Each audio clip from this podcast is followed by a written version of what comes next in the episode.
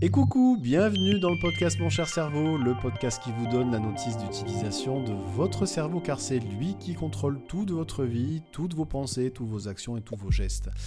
Aujourd'hui, dans ce podcast, vous allez découvrir que votre cerveau est très sensible à son environnement, à tout ce qui vous entoure. Et l'objectif de ce podcast, est justement, c'est d'avoir des bonnes pratiques pour préserver votre santé mentale.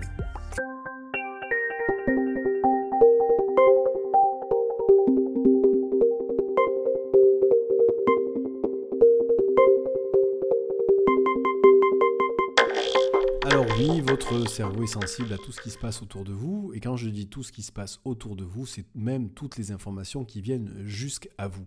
Et dans cette période terrible où de multiples conflits internationaux euh, font des milliers de morts, eh bien, euh, première chose à savoir, c'est que l'objectif de ce podcast, c'est aussi que vous puissiez préserver votre santé mentale. Pourquoi préserver votre santé mentale? Déjà, d'une part, ben, parce que votre santé mentale fait partie intégrante de votre santé. D'autre part, c'est que en préservant votre santé mentale, vous allez aussi préserver vos capacités d'analyse et de réflexion par rapport à ce qui se passe tout autour de vous et par rapport aux informations que vous recevez quotidiennement. Et enfin, préserver votre santé mentale permet aussi de passer à l'action pour ceux qui en ont besoin, et ce, quel que soit votre type d'action. Alors oui, effectivement, votre cerveau est sensible à tout ce qui se passe autour de lui, et notamment donc aux quantités d'informations qui vont l'assaillir quotidiennement. Et c'est ce que moi j'appelle l'infobésité. Cette infobésité, c'est quoi? C'est le nombre d'informations que l'on reçoit par jour, notamment en ce moment sur toutes ces mauvaises nouvelles qui se passent malheureusement sur notre planète. Et donc ça, systématiquement, eh bien c'est une source de stress répétée et continue pour votre cerveau. Parce que avoir une information par jour, ça n'a rien à voir par rapport au fait d'endurer plusieurs fois par jour, des dizaines, voire des vingtaines, voire trente fois, la même information qui va reboucler de façon différente, mais avec le même contenu, et qui va venir finalement déstabiliser votre cerveau et provoquer directement un vrai stress bien que vous ne soyez pas dans ces zones de conflit. Le stress pour votre cerveau, il va être réel. Donc, première chose à savoir par rapport à la sensibilité de votre cerveau par rapport à l'environnement, pour baisser cette infobésité, eh bien c'est très simple. Fixez-vous comme objectif, à minima, de regarder les infos au moins ou maximum une fois par jour. Et que ces infos doivent être filtrées. Quand je parle de filtrer, c'est-à-dire que plutôt préférer la presse écrite, la radio. Parce que finalement, la presse écrite et la radio rendent compte de l'actualité sans forcément y apposer une violence liée à l'image. Parce que certaines images peuvent être très violentes et cette violence de l'image, associée bien sûr malheureusement à tout ce qui se passe sur cette planète au niveau des conflits internationaux, eh bien va générer directement du stress. Ce que je vous propose là maintenant, c'est pas de vivre dans une bulle. Ce que je vous propose simplement maintenant, c'est de faire un équilibre qui soit sain entre prendre conscience de ce qui se passe, garder un équilibre avec votre santé mentale et donc ne pas être déstabilisé par cette infobésité pour justement être capable d'analyser ces situations et être encore capable d'agir pour les autres parce que effectivement l'objectif final c'est de garder ses moyens pour agir et aider l'autre. Donc voilà, premier conseil que je peux vous donner par rapport à la sensibilité de votre cerveau et justement la problématique de l'infobésité.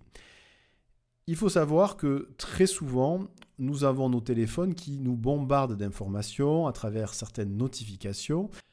Vous pouvez changer ce mode de fonctionnement. En fait, en changeant simplement la configuration de votre téléphone. L'objectif, c'est que ce soit votre cerveau, vous, qui allez vers l'information et non pas l'information qui vienne vers vous. Pourquoi? Parce que sinon, vous allez être encore une fois soumis et soumise euh, à l'infobésité. Et votre cerveau va être euh, vraiment matraqué par cette information qui arrive en continu. Parce que même si vous êtes concentré sur une tâche que vous êtes en train de faire, dès qu'il y a une notification sur votre téléphone, eh bien votre cerveau va la capter, même si vous ne la regardez pas tout de suite. Il y a une partie de cette intention qui va être déporter sur la notification. Déjà, un, ça va vous fatiguer. Deux, ça va vous arrêter dans votre tâche. Et trois, ça va vous stresser, tout simplement. Donc, prenez l'habitude, même chose, eh bien d'aller vers l'information une fois par jour, encore une fois, quel que soit le support, en privilégiant encore une fois plutôt des sources écrites ou audio plutôt que la violence de certaines images qui peuvent être choquantes pour votre cerveau. Et je ne vous parle même pas de l'influence de ces images-là sur vos enfants. Il faut savoir que vos enfants eh bien, sont dans un process de maturation au niveau de leur cerveau.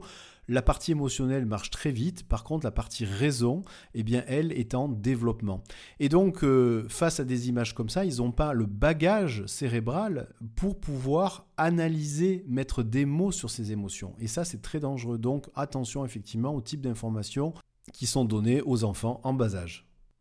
Ensuite, toujours dans le fait que votre cerveau est sensible à son environnement, la problématique des réseaux sociaux. Alors, il faut savoir que la façon dont les réseaux sociaux ont été conçus, eh l'objectif, c'est de capter votre attention. Pourquoi? Très simple, le business model des réseaux sociaux, eh c'est votre attention puisque il se rémunère ni plus ni moins grâce aux publicités.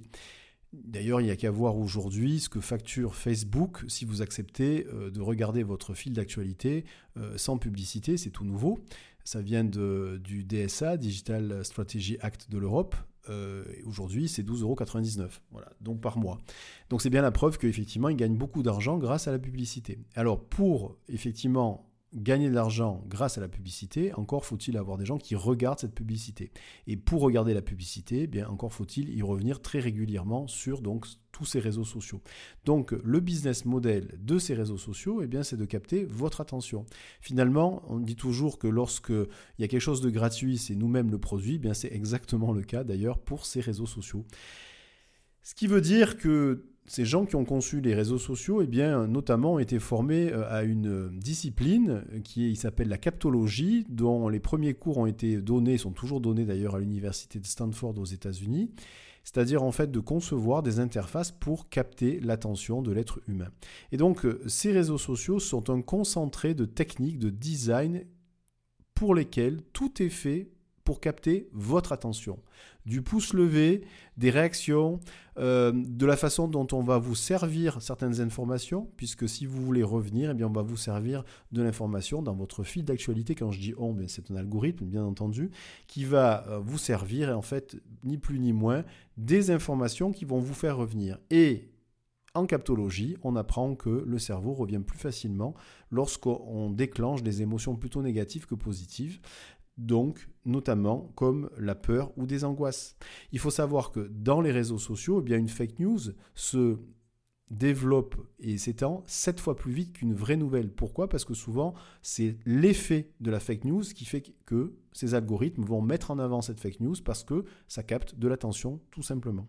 Alors pourquoi je vous dis tout ça? Parce que dans cette période un peu compliquée où effectivement des milliers d'images euh, tournent sur les réseaux sociaux, eh bien, là encore une fois, il faut savoir que la façon dont c'est fait, ces algorithmes, eux, ni plus ni moins, analysent froidement le temps de connexion, le temps que vous passez sur les réseaux sociaux, et l'objectif, c'est de vous servir des éléments pour vous faire réagir et vous faire revenir. Et donc c'est en fait un peu un cercle vicieux, c'est-à-dire qu'en plus de l'infobésité dont je vous parlais, eh bien il y a un comportement quasi addictif qui peut être déclaré, mis en place par ces réseaux sociaux, mais sur la base d'émotions qui sont négatives, qui sont basées sur la peur et l'angoisse. Et donc là aussi, il faut savoir que votre cerveau est très sensible à ça. Et le deuxième conseil que je peux vous donner, c'est-à-dire que si en ce moment, ben, vous voyez que en vous connectant sur un réseau social, eh bien, vous, vous avez un malaise direct qui se met en place, eh bien, tout simplement vous coupez.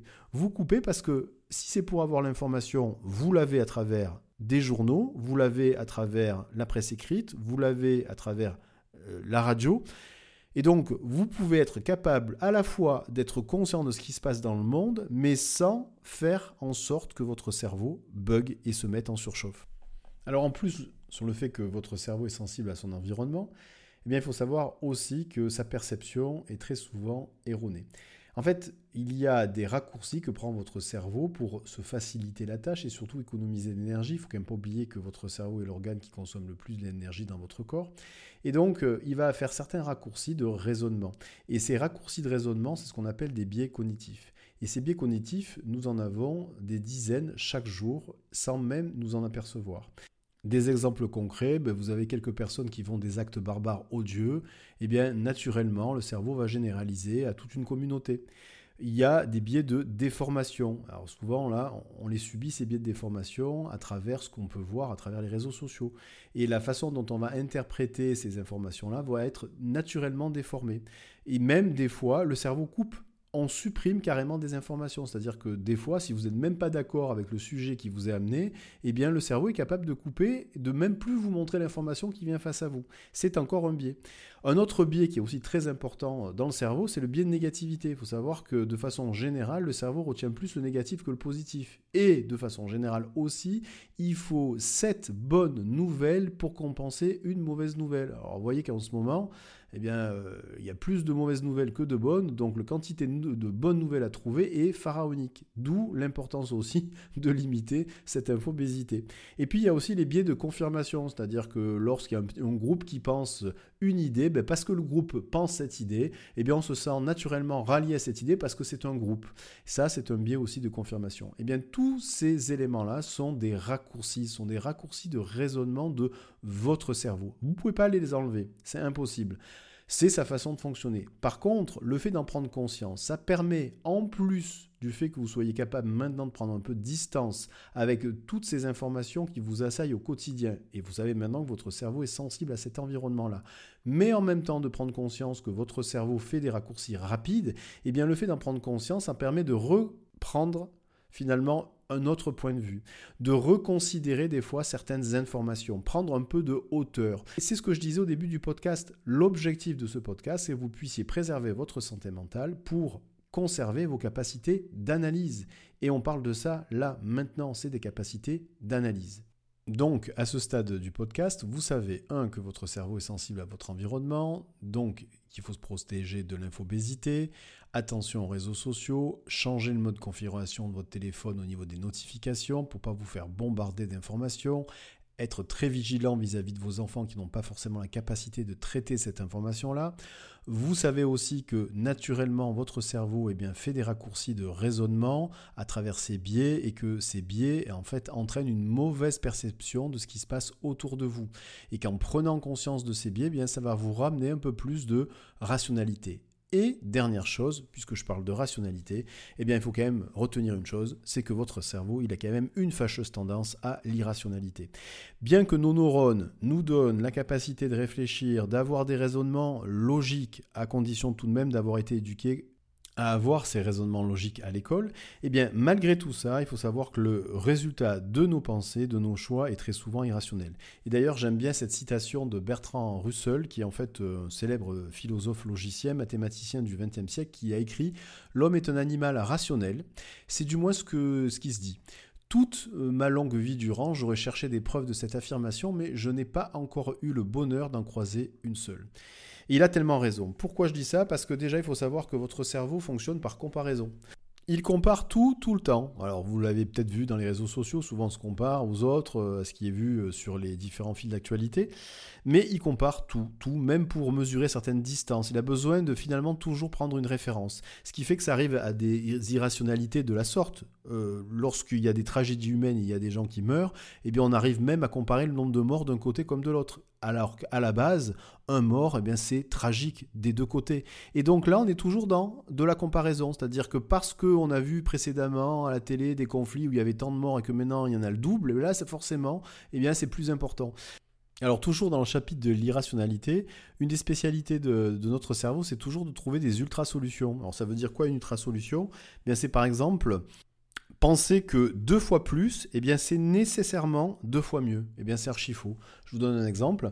L'agence spatiale américaine, euh, il y a plus de 20 ans, avait décidé de construire de très grands hangars pour protéger leurs fusées. Alors ils en avaient des petits et ils voulaient justement grossir en x6 la taille du hangar pour mettre, entreposer la euh, fusée totalement montée.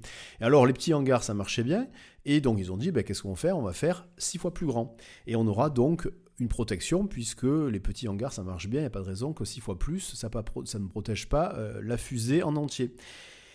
Eh bien, qu'est-ce qui s'est passé? Ils ont fait des hangars qui étaient tellement grands qu'il y avait des conditions atmosphériques propres aux hangars, parce que c'est des hangars qui étaient immenses, et que finalement, à l'intérieur même des hangars qui étaient vraiment immenses, eh bien, il y avait des phénomènes météorologiques comme de la pluie, du vent, chose pour lequel les petits hangars étaient totalement protégés. Je vous laisse faire le parallèle de cette irrationalité concernant les ultra-solutions sur, euh, par exemple, ce qui nous entoure en ce moment, notamment les conflits euh, internationaux. En fait, il y a 2500 ans, le grand philosophe du changement qui s'appelait Héraclite eh ben, nous avait déjà averti hein, que nous étions irrationnels. il avait dit que les actes extrémistes ne mènent jamais à la victoire finale, mais au contraire ne font que renforcer l'extrême opposé.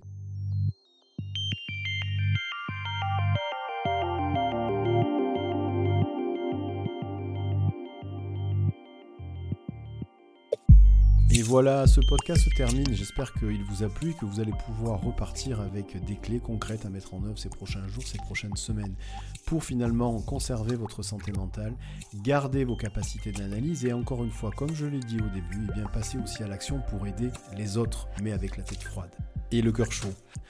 Voilà, écoutez, je vous dis dans tous les cas, à très bientôt.